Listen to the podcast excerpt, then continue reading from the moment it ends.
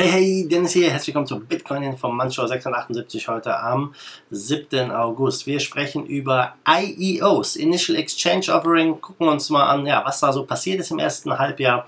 Dann über das britische Finanzamt, das die Nutzerdaten von den Börsen einfordert und Bitcoin-Hacks von Nordkorea. Wir starten wie immer mit dem Preis. Wir stehen aktuell bei 11.694 Dollar. Und ja, gestern gab es mal einen netten Drop. Wir sind auf 12.300 geklettert, wurden zurückgewiesen und es ging bis auf 11.200 runter. Also 1100 Dollar ging es mal eben runter. Ja, jetzt klettert, der Bitcoin langsam wieder hoch. Äh, ja, sehr spannend, wie sich die Preise wieder hier bewegen. Aber gucken wir uns mal ein ziemlich heißes Thema an, nämlich IEOs, Initial Exchange Offerings. Für all diejenigen, die schon seit 2017 dabei sind, ihr wisst ja, 2017 waren ICOs der heiße Scheiß. Jeder und seine Omi haben in ICOs investiert und fette Renditen gemacht. Und ja, jetzt äh, waren die IEOs dran, die ja ein bisschen äh, Gas gegeben haben, teilweise, wo viel auch drüber diskutiert wurde. Und ja, 2019 im ersten Halbjahr wurden durch die Initial Exchange Offerings 262 Millionen Dollar eingesammelt. Und ja, das ist schon mal ganz nette Summe. Insgesamt waren es 72 ICOs. Ja, also jetzt nicht so mega viel, aber doch schon 72 ist jetzt nicht wenig. Ja. Ähm, äh, gestartet wurde das Ganze natürlich durch Binance mit dem Binance Launchpad und die haben letztendlich den IEO-Hype losgetreten mit dem BitTorrent-Projekt, wo innerhalb von 14 Minuten 7,2 Millionen US-Dollar eingesammelt wurden. Äh, das war etwas, ja, wo viele nicht dran geglaubt haben. Äh, der Token BTT wurde von vielen auch ein bisschen belächelt, vor allem auch die Zusammenarbeit mit Tron und so weiter und so fort. Nichtsdestotrotz ging es über 1000 Prozent hoch für die Leute, die in den IEO investiert haben. Und ähm, die, die Summe natürlich, die sind jetzt nicht mehr vergleichbar mit den ICOs, wo teilweise 80, 100 Millionen oder mehr eingesammelt wurden. Aber ich sage mal, in 14 Minuten über 7 Millionen einsammeln ist schon eine Hausnummer. Und ja, immer weniger, immer mehr Projekte sind in ICO-Markt gestartet und ähm, haben natürlich genau geguckt, wo können wir starten. Binance ist da mit am Führen, wo die Leute am liebsten launchen. Binance hat diesen Halbjahr losgetreten und äh, es gab in, äh, von diesen 72 Projekten nur fünf Projekte, die mehr als 10 Millionen US-Dollar eingesammelt haben. Ja, es geht also nicht primär nur ums Geld einsammeln, sondern vor allem auch um die Aufmerksamkeit, um die FOMO, darum den Preis hochzutreiben, wenn man ja ganz wenig Token auf dem Exchange anbietet. Also für mich auch eher ein kalkulierter Marketing-Stand und ähm, es ist letztendlich ja ähm, kein ICO im klassischen Sinne mehr, wo die Leute letztendlich direkt auf der Webseite kaufen, sondern die kaufen es auf den Exchanges.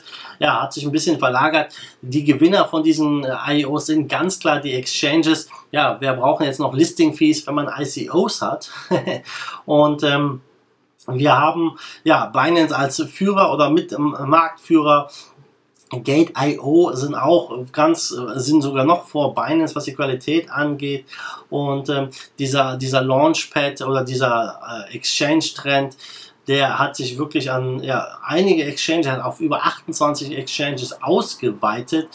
Die Top-Performance, also 50% aller IEOs sind aber auf den Top 5 Exchanges gelaufen äh, und Binance natürlich da ganz weit vorne. Und ja, nichtsdestotrotz haben in den IEOs teilweise Renditen bis zu 1800 Prozent hingelegt.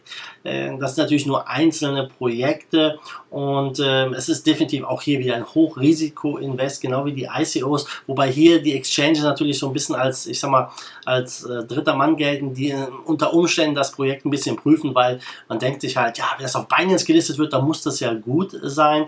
Und äh, ja, wenn man jetzt die Performance von Binance und Gate.io der IOs sich anguckt, die haben einen Durchschnittsgewinn von 500%, also ein 5x, nicht schlecht. Ja, und ähm, die, äh, die Leute waren wirklich heiß. Ich hatte auch mal versucht, in einen IEO zu investieren. Das ging natürlich nicht, war sofort ausverkauft, glücklicherweise, weil der Kurs nach runtergegangen ist. Aber ähm, ob das jetzt wirklich weiter so geht, das bleibt noch abzuwarten. Von den 72 Projekten waren 36 positiv. Ja, also eine minimal bessere Chance als im Casino. Ja, kannst du auf Rot oder Schwarz wetzen. Okay, hier bei den IEOs gibt es keine Null. Da ist die Chance also doch ein bisschen besser im Casino. Aber ja, wenn ungefähr nur 50 Prozent ins Positive laufen, erstmal, da ist die äh, Ausbeute, ich sag mal, nicht so gut. Mal eine Frage an dich. Hast du schon in einen IEO investiert dieses Jahr? Schreib mir mal in die Kommentare.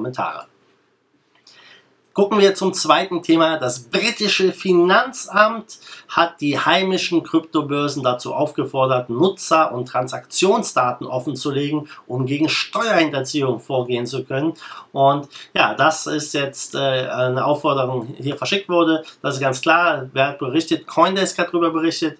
Es geht gegen Coinbase, eToro und Sex, also cex.io, ja und äh, die wollen halt Personen ausfindig machen, die sich schuldig gemacht haben und die Sachen nicht angegeben haben. Ja, äh, das Interessante ist, das Finanzamt prüft nur die letzten zwei, drei Jahre, also Leute, die schon ein bisschen länger in der Kryptobranche drin sind, die werden hier nicht ähm, geprüft letztendlich und äh, sie bestätigen auch hier vom Finanzamt, dass wir äh, dass sie die rechtliche Handhabe besitzen, die Herausgabe der Nutzerdaten einzufordern.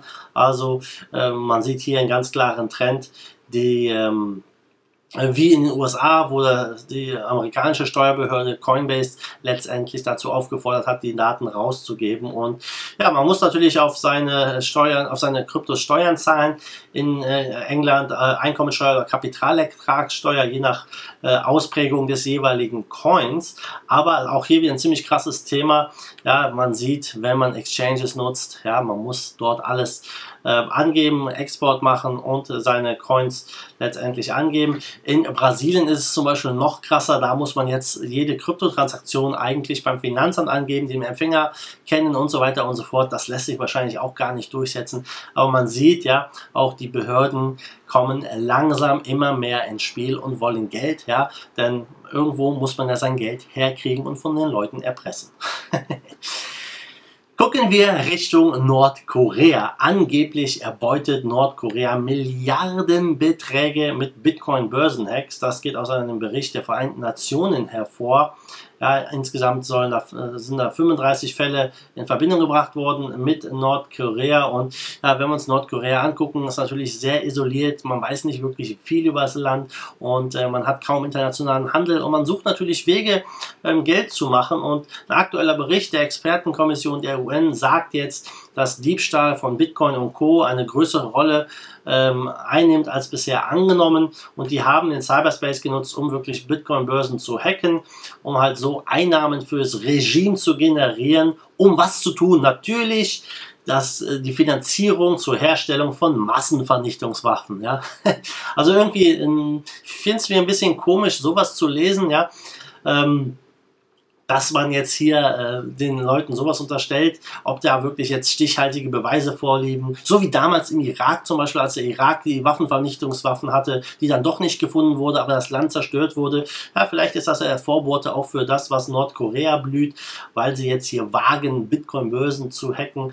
Und äh, ja, das ist schon ziemlich, ziemlich krass. Ähm, die äh, äh, BTC Echo schreibt hier vor allem noch, ja, ähm, die Zahlungsströme oder BTC Echo beschreibt es, dass die UN-Experten sagen, dass ähm, es, sie Schwierigkeiten haben, diese Zahlungsströme zurückzuverfolgen, da einheitliche Regularien wie im Bankensektor fehlen. Und Kryptogeld ließe sich überdies deutlich einfacher, einfacher waschen als Fiat-Geld. Also wenn ich sowas lese, dann denke ich mir, oh Mann, das sind ja echt richtig gute Experten, weil auf der Blockchain wird nie was vergessen. Es ist immer da und ähm, ja, vor allem wenn die jetzt Bitcoin hier hacken, man kann ganz klar sehen, wohin sie geflossen sind, was da mit dem Geld passiert ist und das lässt sich nicht irgendwie verschleiern, was natürlich mit anderen, mit herkömmlichen Geldern möglich ist. Also ich weiß nicht, ob die Experten hier wirklich ja, richtig gute Experten sind oder nicht. Für mich hört sich das Ganze auf jeden Fall ziemlich, ziemlich komisch an. Und äh, ja, die USA sagt natürlich auch, sie fordern hier Solidarität international. Wir uns fordern alle Staaten auf, gegen Nordkoreas Fähigkeit vorzugehen, durch Cyberangriffe äh, Einkommen zu generieren, das in das Raketenprogramm fließt. Also auch hier, die USA wollen natürlich wieder die Weltpolizei spielen. Und ja, stell dir vor, Nordkorea fängt jetzt demnächst an, im großen Stil Bitcoin und Kryptos zu meinen. Ja, dann ist nur eine Frage der Zeit wahrscheinlich, bis die USA dort einmarschiert, aus Gründen der internationalen Sicherheit. Wer weiß das schon? Äh, was glaubst du? Ja, ich mache hier oben mal eine kleine Umfrage. Glaubst du, Nordkorea ist dafür verantwortlich? Ja oder nein? Ja, nehmen wir an der Umfrage teil. So, gucken wir mal zum Schluss auf den Markt. Wir stehen bei 305 Milliarden Marktkapitalisierung, Trading-Volumen 67 Milliarden, Bitcoin Dominance 68,3 Prozent. Der Bitcoin leuchtet rot, ja, hat gestern gut verloren. Äh, die anderen Coins in den Top 10 sind auch leicht im Minus. EOS hat 5% verloren, steht bei 4,22 Dollar. Monero ist wieder zurück in den Top 10 mit 92 Dollar, leicht im Plus. Top-Gewinner zu gestern, das ist Lisk mit 16% Kursplus. Top-Verlierer ist Egretia mit knapp 15%.